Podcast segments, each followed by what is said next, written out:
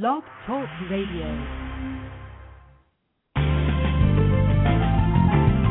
Wealthy Sistas is on the air. Wealthy Sistas, the show that features 6- and 7-figure earning women of color. Tune in Mondays at 12 noon Eastern Standard Time as entrepreneur, author, speaker Deborah Hardnett showcases the triumphant journey of these powerful sisters. You'll be inspired, encouraged, and informed every Monday at 12 noon Eastern Standard Time. Our call-in number is 347-838-9278 or listen live 24 hours a day at www.wealthysisters.com. Now, our host, Deborah Hardnett. Well, hello and welcome to Wealthy Sistas, sponsored by the Professional Black Woman.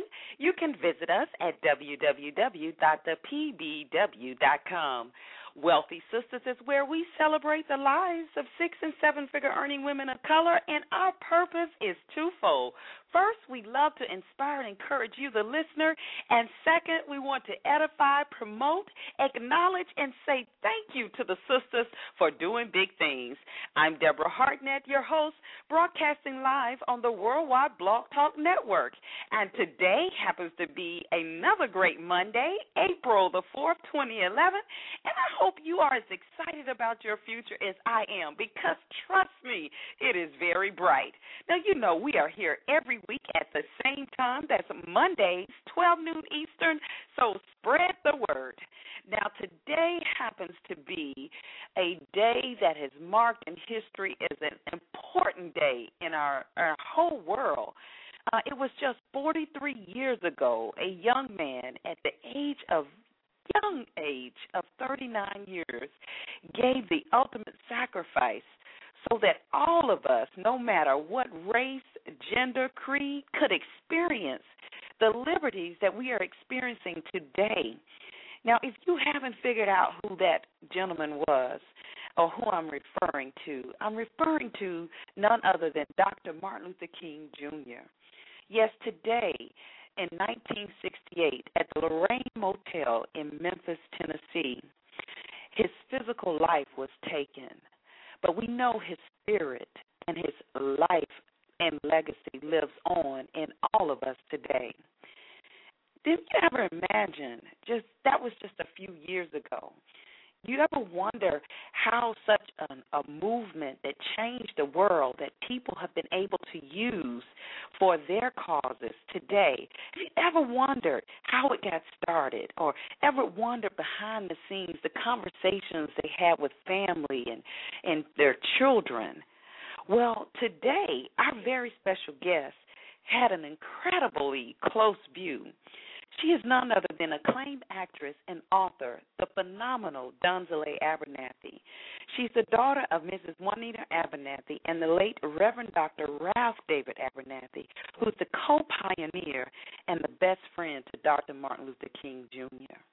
So today's show, as we say, is going to be another powerful show, and we want you right now to go and call everybody. We need you to tweet them, Facebook them, and let them know to dial 347-838-9278, because this is a show that you do not want to miss.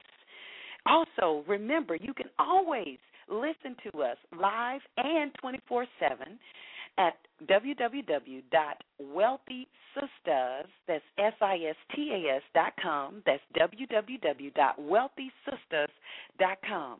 Be sure to follow us on Twitter, Facebook as well, and also you can follow us here on the show page.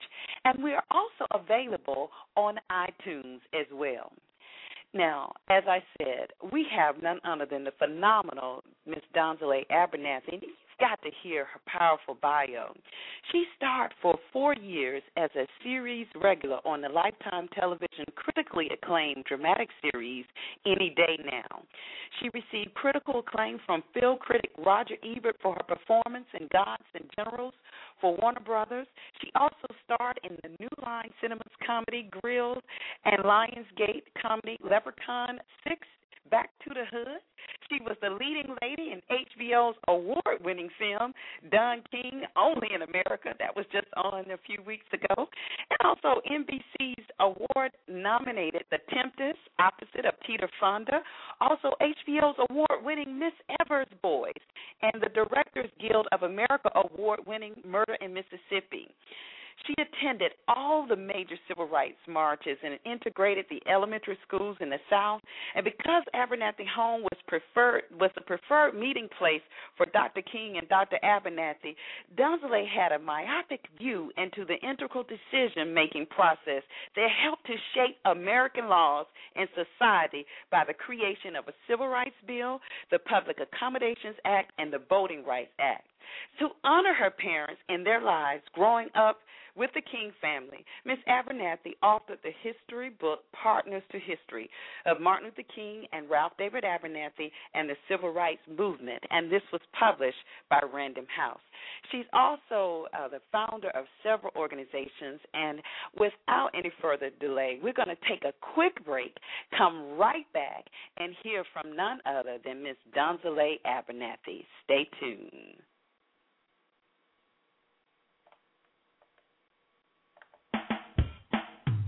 Business leaders, are you ready to soar? Success is not defined by your wings, but by your courage to leap from the cliff's edge and fly. With Fortune 500 expertise, the Beatty Group partners with creative and motivated leaders, weaving structure and innovation for maximum business success. Visit us at thebeattygroup.com. That's TheBattie.com, or call the Beatty Group at 877-264-7699. This segment is sponsored by WillDrake.com. That's www.willdraike.com. The hot new suspense novel, Bad and Worse, A Tale of Men, published by Carmel Coast Publishing. Sometimes the only way to stop a killer is to love him. Available in stores November 2009. Well, hello. Yes, we are live and back on Wealthy Sistas. I'm Deborah Hardnett, your host, and our very special guest today is acclaimed actress and author, Ms. Donzaleigh Abernathy. We are going to be commemorating a special day today, also talking about her powerful career as well. I'm telling you, it is such an honor to welcome to the show the dynamic Ms. Donzaleigh Abernathy. Hello, Donzaleigh. Welcome. Hi, Deborah. How are you? Oh, wow. I am so excited today. This is a great day. Thank you for being here. It's a pleasure. It's a really important day in my life, and it's an important day in American history. So thank you so much for letting me join you this morning. Well, you know, I just really want to say to you, when I called, being a child and growing up under your father's leadership in West Hunter Street Baptist Church and always seeing you and admiring you and your family and your sisters and your brothers, and it was just an honor that I was able to connect with you and to have you come on the show. And I am just so grateful, you know, that you suggested this date and for us to really take this time to pause and really, really talk about where we are today and just, you know, the memories that you have and just sharing the powerful insight that can help us all today. So thank you again. Well, thank you, please, for inviting me to be on the show, you know, Wealthy Sisters. I'm wealthy in spirit. I'm wealthy because of my dad and my mom and Uncle Martin and his life and how they transitioned our lives, you know, to make us create a world that we can live in quite freely, you know, without segregation. So, and today's the best date. I figured that we should talk because I really have something to talk about when it comes to the history of the Civil Rights Movement, the history of the path of black people in America, which is pivotal to where we are today with Barack Obama being in the White House and being our president. So. Yeah, well, I know, like we said in your bio, your view was right there, on the knees of your father, and as you affectionately call him Uncle Marty. Tell us, when and how did Reverend Abernathy meet Dr. King? Well, how it all started was my father attended Alabama State University, mm-hmm. where he got a Bachelor of Science degree. And when he completed Alabama State, he went to Atlanta University to get his master's degree in sociology. And while he was there, he met Reverend King Sr., and Reverend King Sr. had actually come over to ITC to speak to ministers, where my dad was also, at ITC as well. And he invited the ministers to come hear his son preach his trial sermon at the end at Ebenezer Baptist Church. And at the end of the service, Martin had preached this really great sermon. So my dad, went over to speak to Martin and tell him what a great job he did, how the pastors do at the end of the service. And then they went their separate ways. And a few weeks later, my dad had a date with a young lady, and he called the young lady to finalize their plans. And she said, actually, that, she had a cold and she wanted to have a rain check and perhaps they could meet another time. So my dad said, okay, but he decided he was going to go ahead with the plans that he had without the young lady, and that was to go to a concert at Spelman College in Atlanta at Sister's Chapel. So he arrived early to Sister's Chapel, and under this big, huge tree, this huge oak tree in front of Sister's Chapel, he saw Martin Luther King, so he walked over to speak to him about the service and what he had to say. And lo and behold, there was this young lady who had stood my father up on this date, to pretend that she had this cold because she actually wanted to go on the date with Martin Luther King. So, so the guys, a friendship was born out of that. And then basically they went their separate ways because my father graduated and then went back to Montgomery. And so there he was in Montgomery, and he was the pastor of First Baptist Church, which is the largest Black church in Montgomery. And Dr. Vernon Johns, the pastor of Dexter Avenue Baptist Church, had been kicked out of Dexter Avenue because of a political controversy. And the Dexter Avenue people didn't want controversy because they were right there in the shadow of the state capitol and in the shadow of the White House of the Confederacy, which had been the home of Jefferson Davis. And they were pretty much afraid. So they asked Dr. Johns to leave because they thought he was too much of a revolutionary to be the pastor of their church, because for fear, at that point Black people lived in so much fear, especially in Montgomery and in Alabama and Mississippi. And so what happened was Dr. Johns found out that Martin Luther King was going to be preaching his trial sermon at Dexter Avenue, so he hitched a ride. He sent my father a note saying, could he preach at my dad's church on that particular Sunday? And my dad said, sure. And Dr. Johns hitched a ride with Martin Luther King from Atlanta, Georgia, to Montgomery, and they stopped at my parents' house that night. And when Dr. Johns walked up the walk, my dad was so happy to see him because it was a rainy day and it was late.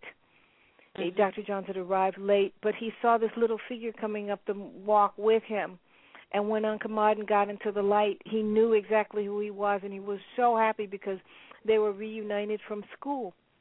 And Dr. Johns invited Martin Luther King to come into my parents' home that night, and they sat down and they broke bread. And for the first time, Uncle Martin got a chance to hear my dad and Dr. Johns talk about the crises that was facing Black people in Montgomery, Alabama. So they sat down, they broke bread. They went their separate ways, but the following morning, my dad had a radio show. He was the first Black man on the radio in Montgomery, Alabama. Well, the first Black man probably in Alabama. And at the close of his religious radio show, Martin called because he had heard him that morning.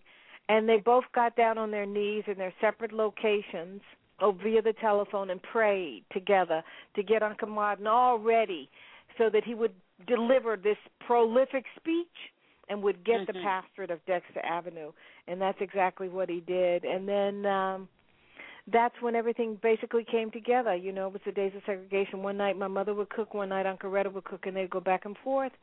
And then my sister was born, and then Yolanda was born. I think my first brother was born and died, Ralph David Abernathy, Jr., Mm-hmm. He was born, he died, then Wondlin came, then Yolanda came. And then Rosa Parks was arrested, and Rosa was just the secretary at the local NAACP, and my dad worked at the local NAACP. He was the second man under Edie Nixon, who was the head guy, and he was a Pullman porter, and he went out of town. He said, Ralph, we got to do something. So my dad went around organizing the ministers. He went and spoke to the black ministers, and he said, we need to do something and organize. And Jo Ann Robinson, who was a professor at that time with my dad, because my dad had returned from Atlanta to Montgomery, but he'd also returned to his alma mater, which was Alabama State, and he became a professor there in mathematics. So he and Jo Ann Robinson, another professor at Alabama State, took the flyers that that Jo Ann Robinson's group, the Women's Political Committee, had run off asking all black people to stay off of the buses for one day, which was December 5th. Mm. And they passed out to the school children, and then the children passed to their parents, and one thing led to another.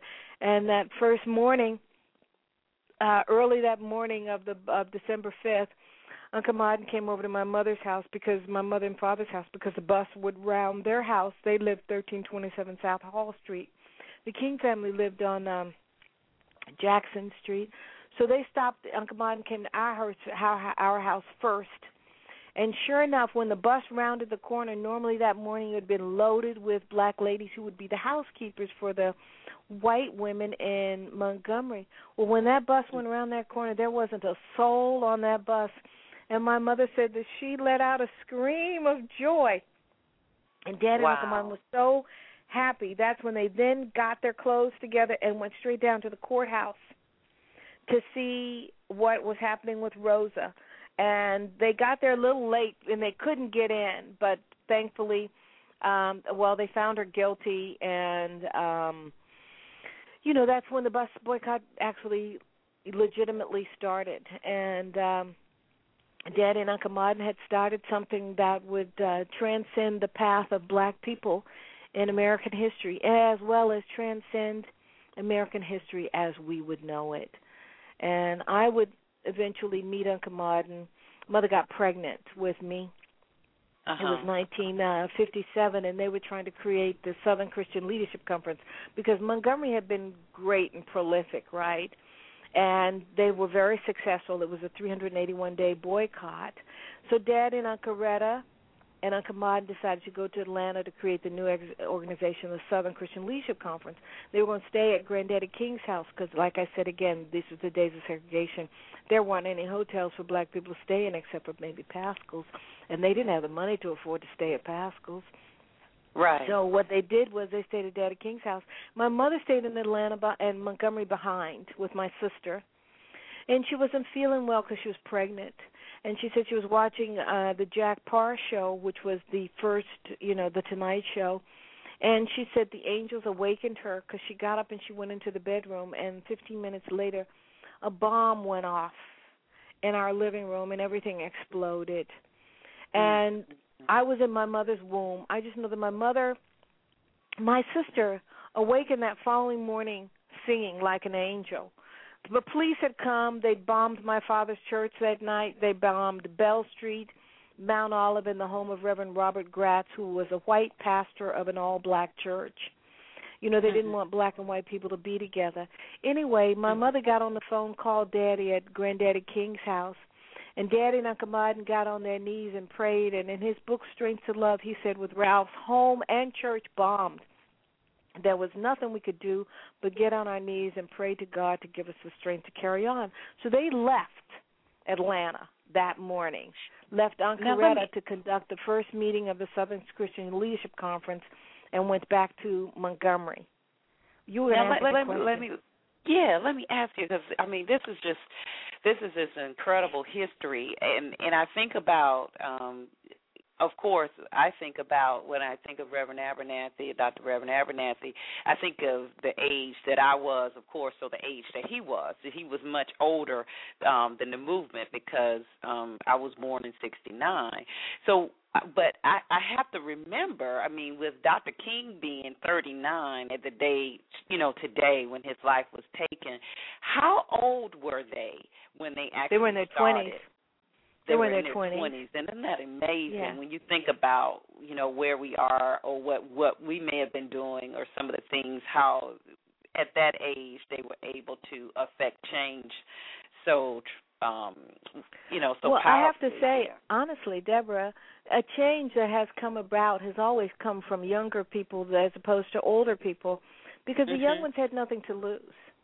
Daddy and Martin had nothing to lose. I mean, when you imagine they're 25 and 27 years of age, I mean, what is there? You've got nothing. You've just got a wife and a kid. You don't know enough to be fearful. Right. And they were innocent, and they were very idealistic, and they followed, you know, they're like so many young people. They have big dreams, and failure just was never an option. My dad never taught us about You know, people talk about, you know, that you've got a plan A and a plan B and you need something to fall back on. My dad always used to say to us, well, if you have something to fall back on, that's what you'll end up doing. You don't need anything to fall back on. Just go for it and keep going and go and put everything out there, and you have to sincerely believe. Anyway, my dad always believed that he was going to be free. And Uncle Martin believed that they were doing God's will. They were doing that which was right. And there were these very established African Americans who always thought that they were wrong, who thought that they were risking too much because those people were complacent. And, you know, when you get to be 30 and 40 and 50, you're complacent. But when you're young and you're 20, you are out there. And when I speak about Birmingham, I'll let you know it was the children that were the facilitators of change. And when they decided they took those flyers, my dad and Jo Ann Robinson, about the Montgomery bus boycott. They passed them out to the school children who gave it to their mothers. One little child gave it to her mother, who then took it to the lady who she worked for and said, ma'am, I'm asking you, can I have December 5th off? They've asked us to stay off of the buses. Well, the white lady saw the flyer, and she's like, oh, my gosh, let me take this to the newspaper. Do you see what these Negroes are trying to do? Well, what they did at that point was the Montgomery Advertiser decided to run a full-page ad alerting the white people to what the black people were trying to do, making the assumption that black people would be so ignorant. Had already organized. Well, no, they were making the assumption that black people were so ignorant we weren't going to pick up the newspaper and read it because they thought, if you put it in the newspaper, the black people aren't going to read. You know, reading was something that at that point – They were controlling our education. They were controlling our ability to, you know, what we could and could not read. And so by putting it in the paper, however, everybody black saw it, and that's when they knew then to stay off of the buses, the people that didn't go to the church, because we were only organized through churches, right? But those were just the women who filled the churches. The majority of black men did not go to churches. They had to go get the men out of the pool halls or go to the barbershops to get the men. The women, when you look at the historic photographs of the mass meetings, you will see 7 out of every 10 people will be female, not male. And that's the reality of what happened back then. And so anyway, what I wanted to say about Daddy and Uncle Martin, well, they had gone on to Atlanta, and my mother was left behind, and our home was bombed. They came back to Montgomery, and I was born very shortly thereafter. And when I came out of my mother's womb, I literally was a baby that just shook. I had been traumatized. I had gone, you know, in vitro, you feel all of those things, and I felt all of those things, so I came out of my mother very traumatized and shaking, and every time I would get in a stressful situation as a little girl, I would literally shake. And Uncle Martin blessed me as a baby, and I knew him. I mean, I just knew him. He knew me before I knew myself, and we saw them every Sunday, and then we saw them, you know, every Saturday. And then I remember Uncle Martin moved to Atlanta and left us in Alabama and Montgomery. And I just remember my sister and I begging my father, could we take that train ride to Atlanta with him so that we could see Yoki? Because for us, my sister and I, it was about being with Yolanda, Uncle Martin's older daughter, who was my sister's best friend until she died. And so, you know, Uncle Martin was just a subset. Because for us, it was just being around Yoki, because, my God, when we were around Yoki, we could go through all of Uncle Martin's stuff. You know, we could go through everything. We could just be little children. And because they were very lenient as parents, they were never strict. They were very lenient, and they would talk to you and very compassionate. Nonviolence was not rhetoric. Nonviolence was a way of life. You know, my dad and Uncle Martin never hit us, never raised their voices. If they needed us to do something, they would explain it to us so that we understood the importance, so we would willingly do what we needed to do.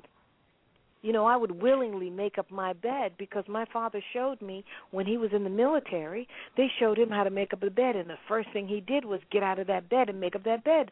So to this day, I get out of my bed and I make up my bed before I go beyond my bedroom. You know, and these were things that, because you wanted to be just like them. You wanted to, you know, emulate them. And that's how our lives began. Did you at that time, I guess at that age, or should I ask you what age did you realize the magnitude, or was it until when you got older you realized the magnitude of what you were experiencing and witnessing? Well, I knew that, you know, the Freedom Riders came through our home and stayed at our home in Montgomery, Alabama. I remember that they were doing something important because these people would come and spend a night at our house who were different colors from us, white people. The white students would come. Or Glenn Smiley was involved, and he taught Daddy and Uncle Maud nonviolence, and he was a white man. So I knew that our home was different because we had black and white people in our home. I don't think I really understood the magnitude until I was at the March on Washington. I just remember that I was running around out of control, and Benjamin Mays. How old were you then? This would be, let's say, this was 1963, so I was maybe 4 or 5 years old. And I was remember I was just running around crazy at the March on Washington, and Benjamin Mays stopped me and asked me if I knew what was going on. I said that I did. Of course I didn't. I thought I did. And then he made us go and sit down on the steps. So we sat down on the steps with our dad, and Uncle Maud made that speech, you know, I have a dream. And I just remember my sister and I standing up and screaming when he said his four little children, because Yolanda, Martin, and Dexter and Bernice were not there, but we were there. The Abernathys were there. My parents always wanted to take us, to have us be there, to be a part, to experience. And that was a tremendous day. I saw people of all different colors, and I knew something was important that day. I do know that 2 weeks later, the bomb went off at 16th Street Baptist Church, and I was devastated. And I was devastated because Paulette, my father's goddaughter, Aunt Eloise's daughter, Aunt Eloise had gone to Alabama State with my dad. Well, Denise McNair was her first cousin's granddaughter, and she had died in that church that Sunday. And it was 4 little girls who were killed, but 5 little girls went into that bathroom, and Sarah Collins went in there with her sister. And I thought to myself, these are innocent little girls. I'll never forget sitting in West Hunter Street Baptist Church that Sunday and sitting with my friend Judy Revere and my sister, and my dad coming to the microphone and asking us to bow our heads in prayer.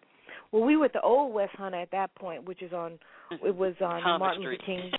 We was Hunter Street, which is now Martin Luther King. And I'll never forget sitting in church that Sunday. And when he said that, I was devastated. I just remember he cried. I was so sad, but that afternoon while we were waiting for Daddy to get finished from church so we could go meet the King family, there was like a little alleyway between the church and the house, which was next door, which was like one of the parsonages of the church. It wasn't a parsonage, but it was a building that the church had purchased. And there was this huge wall, and I remember running down that little side alleyway and freezing, for fear that if I went any further, the bomb would go off, because I knew that I would die, because I had participated in the civil rights movement. And my brother, who I had terrorized, my brother Ralph III, came to me and took my hand and helped me through my fear, and I'll never forget it. He was so kind to me, but I could never go to the bathroom at West Hunter Street Baptist Church. I would not go to the public bathroom at West Hunter Street Baptist Church until my sister married her husband many years later at the new church. At the new I would always go to my father's office for fear the bomb would go off.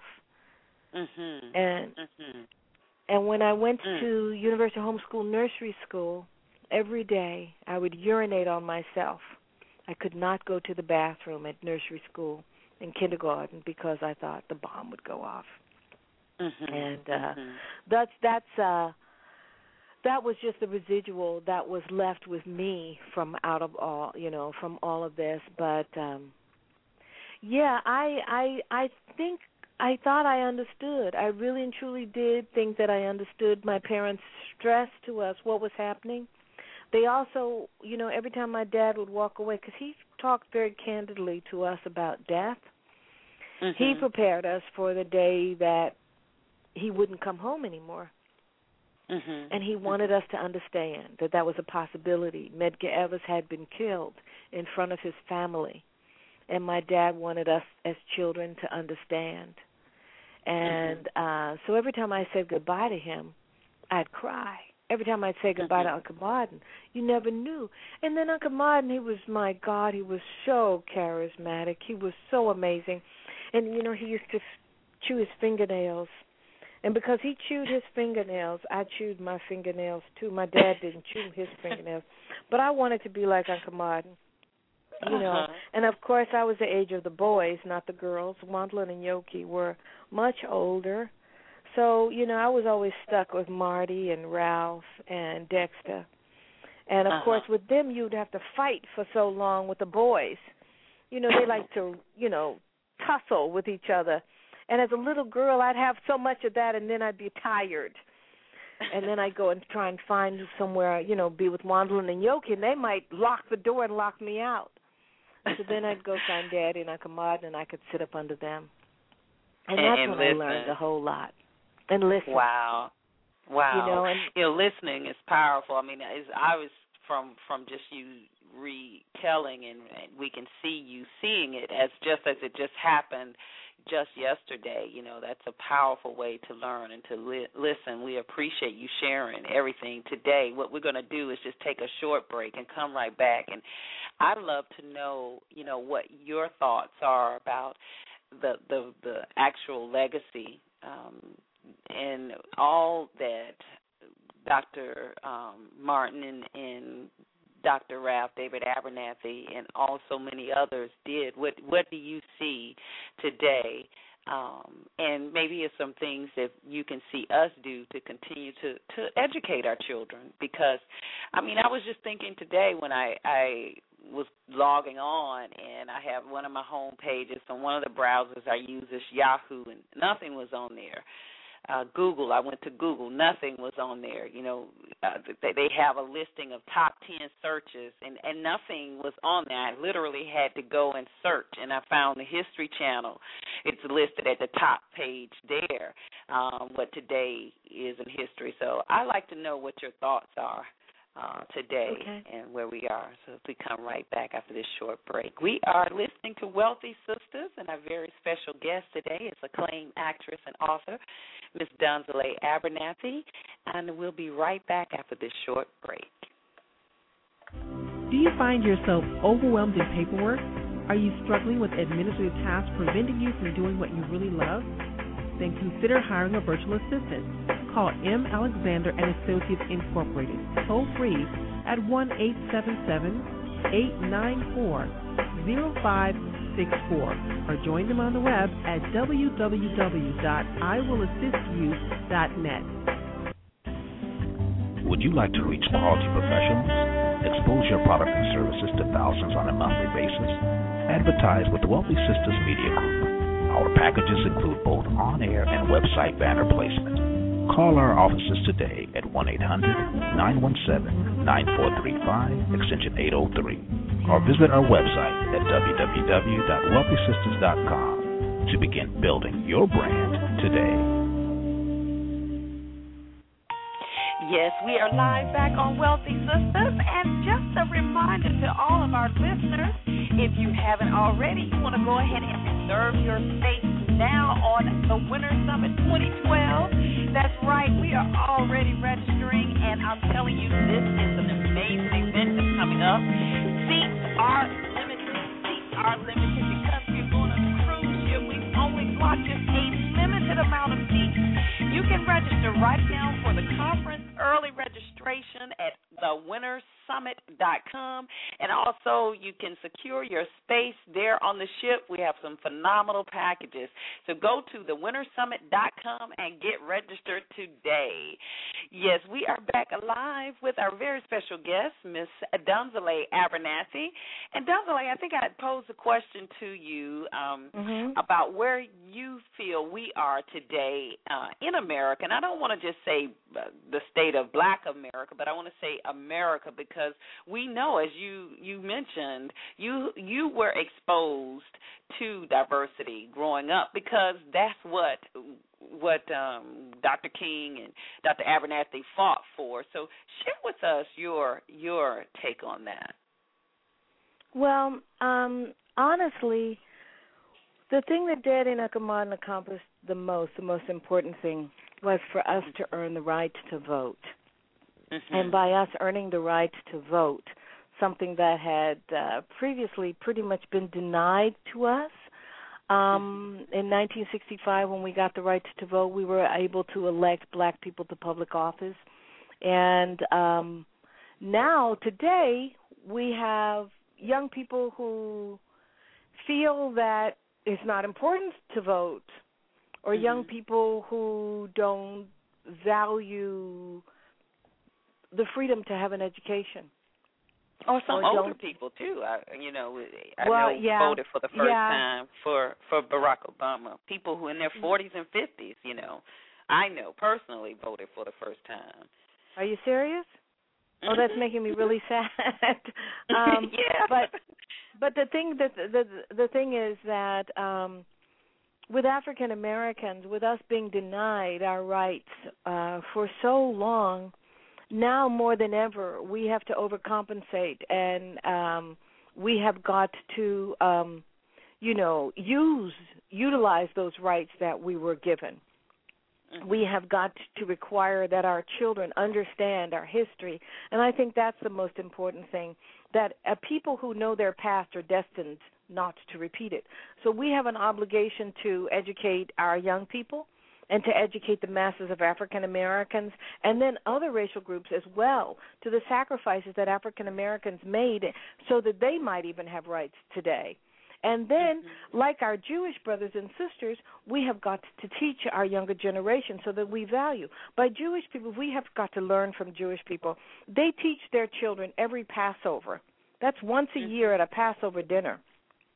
They sit down and teach their children the history of the suffering of Jewish people in the world from the beginning till now. And they have a formal Passover dinner where they read something which is called the Haggadah, which is what we have to read to our children, not the Haggadah, but something quite similarly, and let our children know the sacrifices that were made so that they understand, you know what, you go to that school over there, but you go to that school because people sacrificed for you to have that right. I integrated the first elementary schools, mass integration in the South in 1965. I went to school with the media, angry parents, people calling us the N-word, and everything, teachers ignoring us. I mean, we went through major things just to integrate the public school system.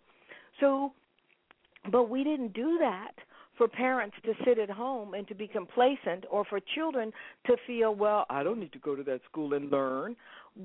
Right. We have an obligation to pass on, to educate young African Americans so that they can be the best that they can be. Do you understand? Am I making it clear? Oh, yeah, you're making it real clear. That they need to understand the sacrifices that were made. Pardon me? No, I'm agreeing with you. Yes, you're making it totally clear. And I think right now that is the most important thing, because in the inner city we have young people that are killing each other.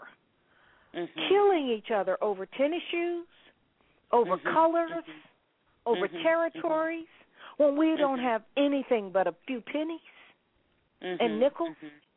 We are so left out of the mainstream. Our children don't even have computers to compete with the future generations of other ethnic groups. And we cannot think that somebody owes us something. My dad and Martin Luther King didn't wait for somebody to give us freedom. They went forward and created it for us. Barack Obama didn't wait for somebody to put him in the White House. He fought for it and rose up, raised the money. And now that he's there, we can't afford to have black people who think that they are affluent to sit in a position and to criticize him. The Larry Elders of the world or the black so-called Republicans. Excuse me, but the other day, sweetheart, you didn't have the rights to vote. So now we've got to, for everyone that has gone forward, you need to lift a hand back and lift somebody else up out of that ghetto and take somebody else forward. That's why I'm one of the founders of a school, a private independent school here in Los Angeles. And I know that it's okay for me to be, you know, who I am in Hollywood, but every night I go to sleep, I have to remember, yes, I live on a certain side of town where on the other side of town, for me being the one person that I am in my neighborhood, there are 10,000 of me living in the ghetto who don't have that opportunity. Therefore, I have a moral obligation, which is what my dad and Uncle Martin used to say.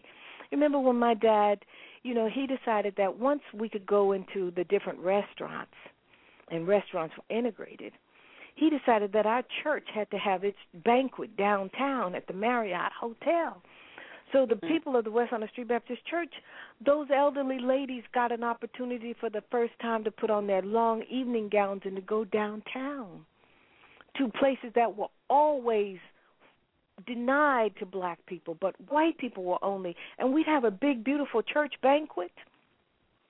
And he decided that he needed to give opportunities.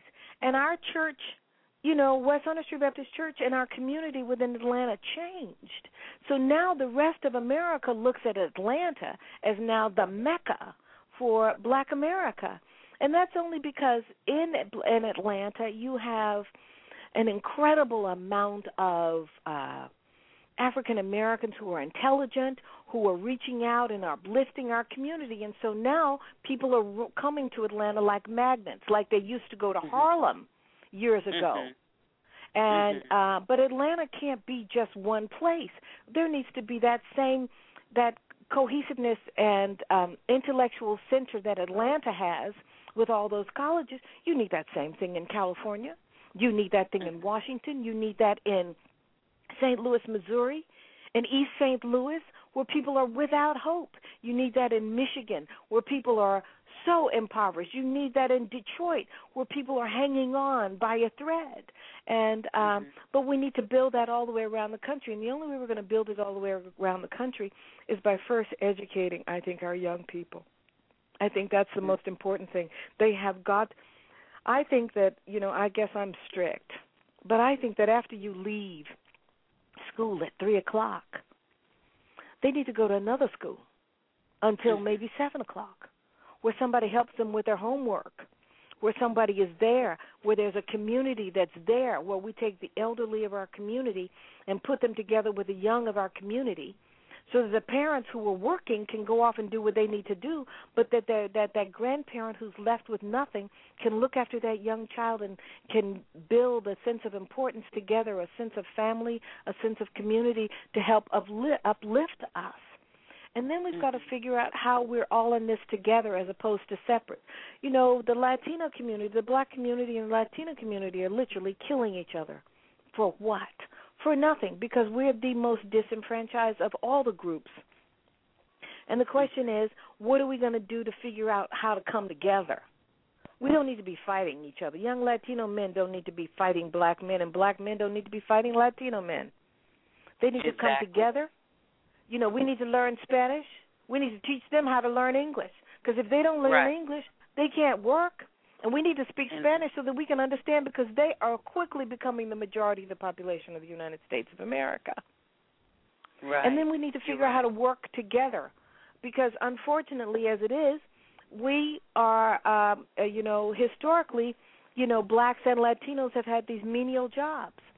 So, but we've got to educate our people so that we move from these menial jobs, so that we become the bankers, the lawyers, the doctors, the librarians, the teachers, you know, so that we're doing all of these things. And I didn't mean I said librarians. Right. But I mean, you know, I want, we have to have our full share of the American dream, our part of the American pie.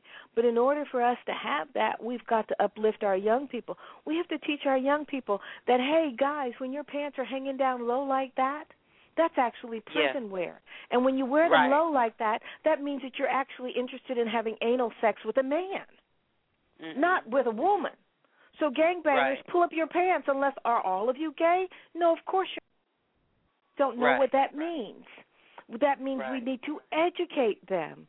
And if we educated our young men, they'd pull up their pants and they'd think twice. They wouldn't have their clothes hanging off of them. And then they would realize, you know, the value of life. When we start teaching the value of life, then they won't be shooting each other up over nothing. When they understand the sacrifices. Yes, I love that. The value of life and the sacrifices, you know, just thinking about where we are today. Like you said, we stand on some mighty big shoulders of some giants. And I always think, you know, today people talk about the recession and so many challenges that are out there. And I always think I start with the middle passage from where, you know, our ancestors who survived that trip across the Atlantic Ocean. First of all, then we had slavery, our ancestors that survived that, and then the civil rights. So here we are today, you know, leading up to that civil rights, and here we are today. We are the generation of some mighty strong people, some survivors. So I love everything that you said, you know, teaching the value of life and where we are and celebrating all of the efforts and the sacrifices that so many have made for us today. So we are so grateful to have had you on the show. We have about 13 minutes left, and I wanted to really take this time just to remember as we talk about and taking your lead and re-educating and being aware of the history. A lot of times, many of us have never even paid attention to the words or the speeches that were shared. So what I wanted to do in closing today is to play a segment of the speech from Dr. Martin Luther King's Been to the Mountaintop speech, which was given on April the 3rd, and it's just such a prolific speech because it's the timing that he talks about, and here the very next day was the day that we all know he passed away in your father's arms. So Ms. Abernathy, thank you so much for being our very special guest today. And we just celebrate you and congratulations to you. And we know that Uncle Martin and your father, Reverend Ralph David Abernathy, are so proud of you and what you are doing. And not and just you, but we know your wonderful family. Thank you so much. And we're going to close with this, and if we have a moment left, we'll come back. But thank you again. And God bless you. Thank you for having me. Yes, thank you. This is the beginning of the segment, I've Been to the Mountaintop, Dr. Martin Luther King. Thank you very kindly, my friends. As I listened to Ralph Abernathy and his eloquent and generous introduction, and then thought about myself, I wondered who he was talking about.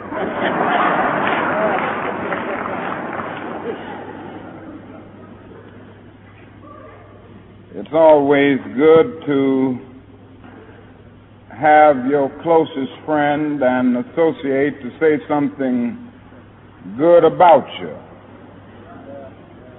And Ralph Abernathy is the best friend that I have in the world.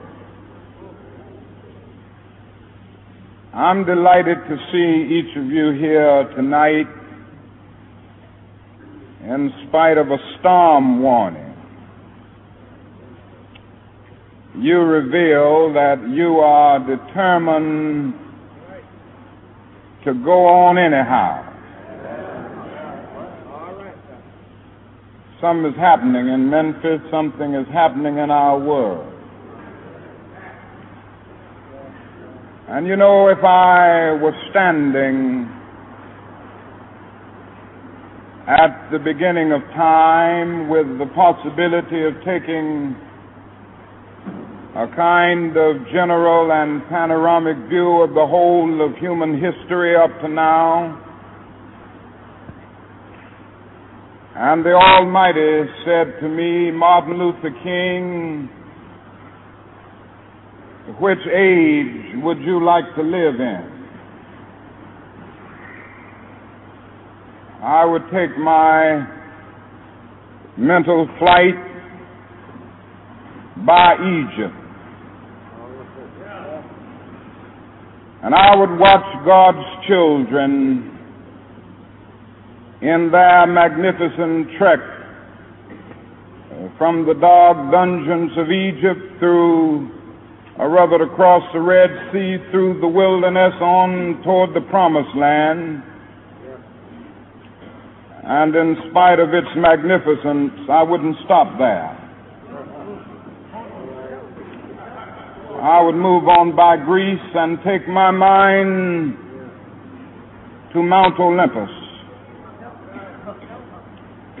And I would see Plato, Aristotle, Socrates, Euripides, and Aristophanes assemble around the Parthenon.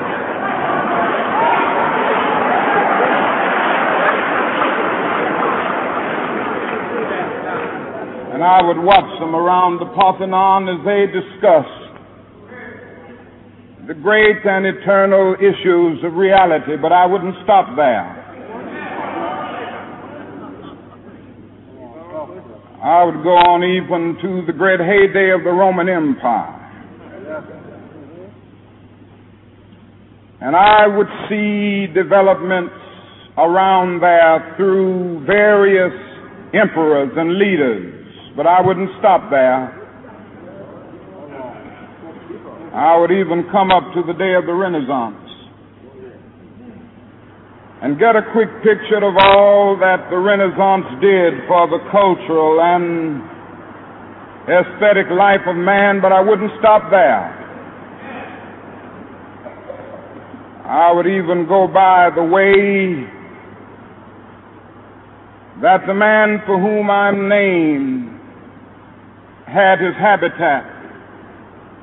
And I would watch Martin Luther as he tacked his 95 theses on the door at the Church of Wittenberg, but I wouldn't stop there.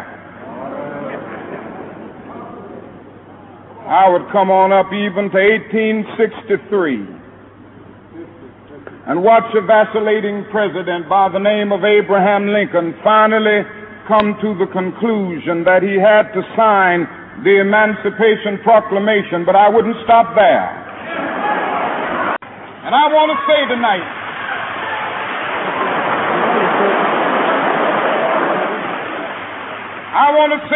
that I too am happy that I didn't sneeze, because if I had sneezed, I wouldn't have been around here in 1960, when students all over the South started sitting in at lunch counters. And I knew that as they were sitting in, they were really standing up for the best in the American dream, and taking the whole nation back to those great wells of democracy which were dug deep by the founding fathers in the Declaration of Independence and the Constitution. If I had sneezed, I wouldn't have been around here in 1961 when we decided to take a ride for freedom and ended segregation in interstate travel. If I had sneezed, I wouldn't have been around here in 1962, the Negroes in Albany, Georgia, decided to straighten their backs up. And whenever men and women straighten their backs up, they are going somewhere, because a man can't ride your back unless it is bent. If I had sneezed,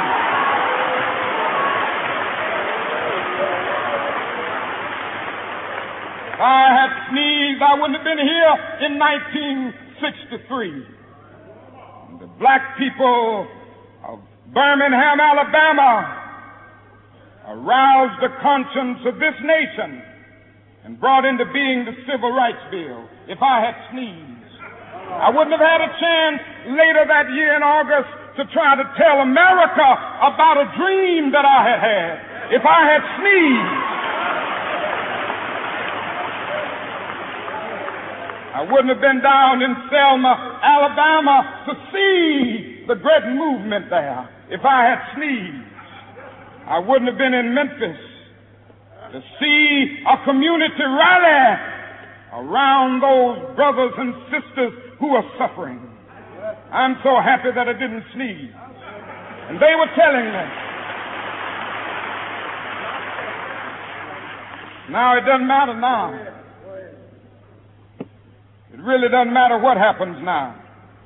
I left Atlanta this morning, and as we got started on the plane, there were six of us. The pilot said over the public address system, "We are sorry for the delay, but we have Dr. Martin Luther King on the plane, and to be sure that all of the bags were checked, and to be sure that nothing would be wrong on the plane, we had to check out everything carefully, and we've had the plane protected and guarded all night." And then I got into Memphis, and some began to say the threats, or talk about the threats that were out. Or what would happen to me from some of our sick white brothers. Well, I don't know what will happen now. We've got some difficult days ahead. But it really doesn't matter with me now, because I've been to the mountaintop. I don't mind. Like anybody, I would like to live a long life. Longevity has its place. But I'm not concerned about that now. I just want to do God's will. And He's allowed me to go up to the mountain. And I've looked over, and I've seen the promised land. I may not get there with you, but I want you to know tonight that we as a people will get to the promised land.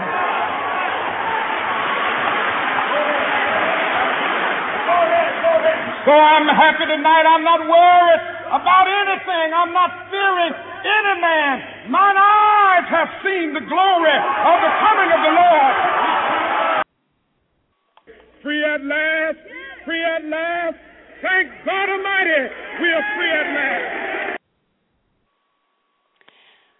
That was Dr. Martin Luther King, Jr. Today, 43 years ago, just the night before he gave that speech. He gave that speech the night before his passing.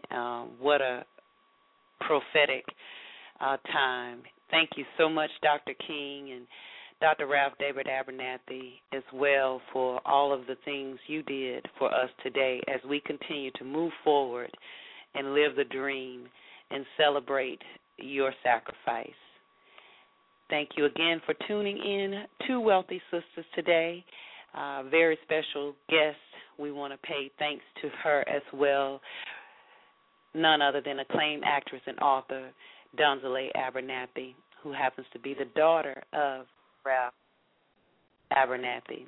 Thank you again to all of our listeners, and to our new show producer, shout out to Miss Renelda as she continues to help our show blossom and grow. Thank you again, and we look forward to having you tune in next week, where our very special guest will be Miss Rosalind Ridgway from the entertainment field as well, a multi-communications expert. Thank you, and we will see you next week. Have a powerful, productive day. This has been another episode of Wealthy Sistas, brought to you by the Professional Black Woman, turning your concepts into cash. Join Deborah Hardnett, our host, next week as she interviews another powerful, progressive, and positive sister, and visit us on the web at www.wealthysistas.com. That's www.wealthysistas.com.